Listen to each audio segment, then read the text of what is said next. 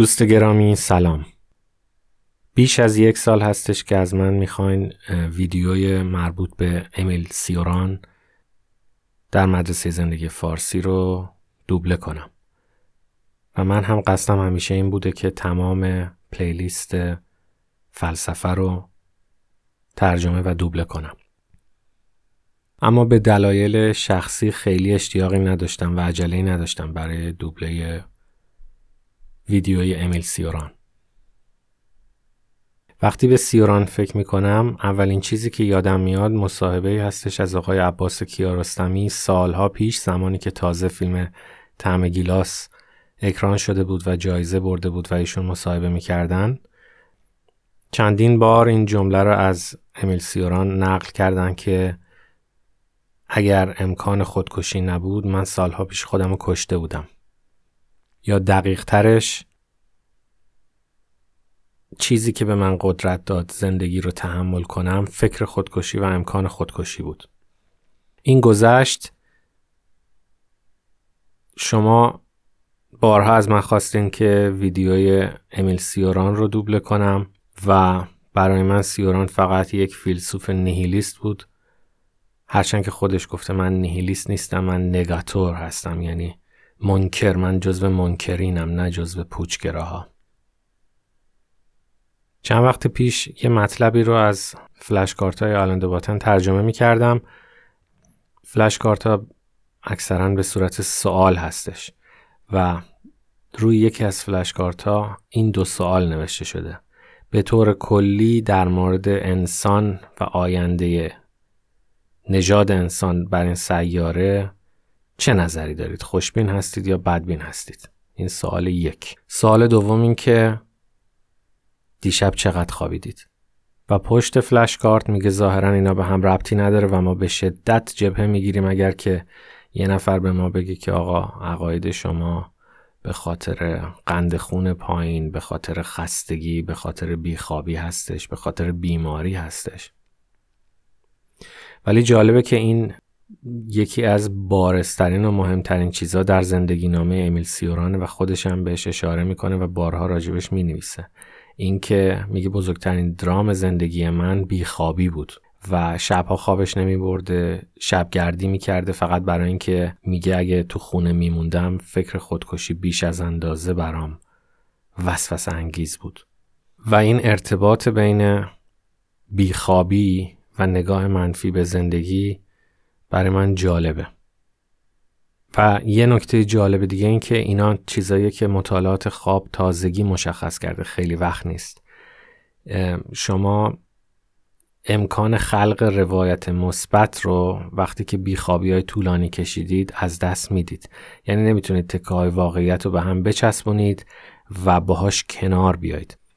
بعضی از متخصصین خواب الان میگن که اختلال استرس بعد از حادثه PTSD Post Traumatic Stress Disorder که یه اختلال روانپزشکیه مثلا سربازای از جنگ برگشته دچار این اختلال میشن. جالبه الان دارن میگن بعضی خب بعضی سربازا این مشکل رو پیدا می‌کنن بعضی ها نمی‌کنن. هر حادثه برای هر فردی تبدیل به PTSD نمیشه. الان دارن میگن این یه اختلال خوابه. یعنی این وظیفه خوابه که به قول شکسپیر اون پارچه چروکیده زندگی رو صاف و صوف کنه لبه صاف کنه روایت رو به هم بچسبونه وقایع و سنگاش رو وا بکنه و همه چیز رو مرتب کنه. وقتی شما خوابتون نمی‌بره حسابتون رو نمی‌تونید با دنیا صاف کنید و بنابراین استرس رو هم تلمبار میشن یا PTSD می‌گیرین و شاید هم تبدیل میشین به امیل سیوران. و یه نکته جالب دیگه در مورد این فیلسوف اینه که سیوران کلمات قصار نویس بوده. یعنی فلسفه مدونی تنظیم نکرده. کتاباش به این صورت نیست که نشسته باشه و از شناخت شناسی و از نمی‌دونم سیاست و خیشتن شناسی و یکی یکی این مراحل بره جلو و یه فلسفه مدون تنظیم بکنه. بلکه یه سری کلمات قصار نوشته یه سری جملات درخشان ولی پراکنده و گسسته و به هم ناپیوسته نوشته. اینم با کسی که نمی‌تونه بخوابه کاملا جور در میاد.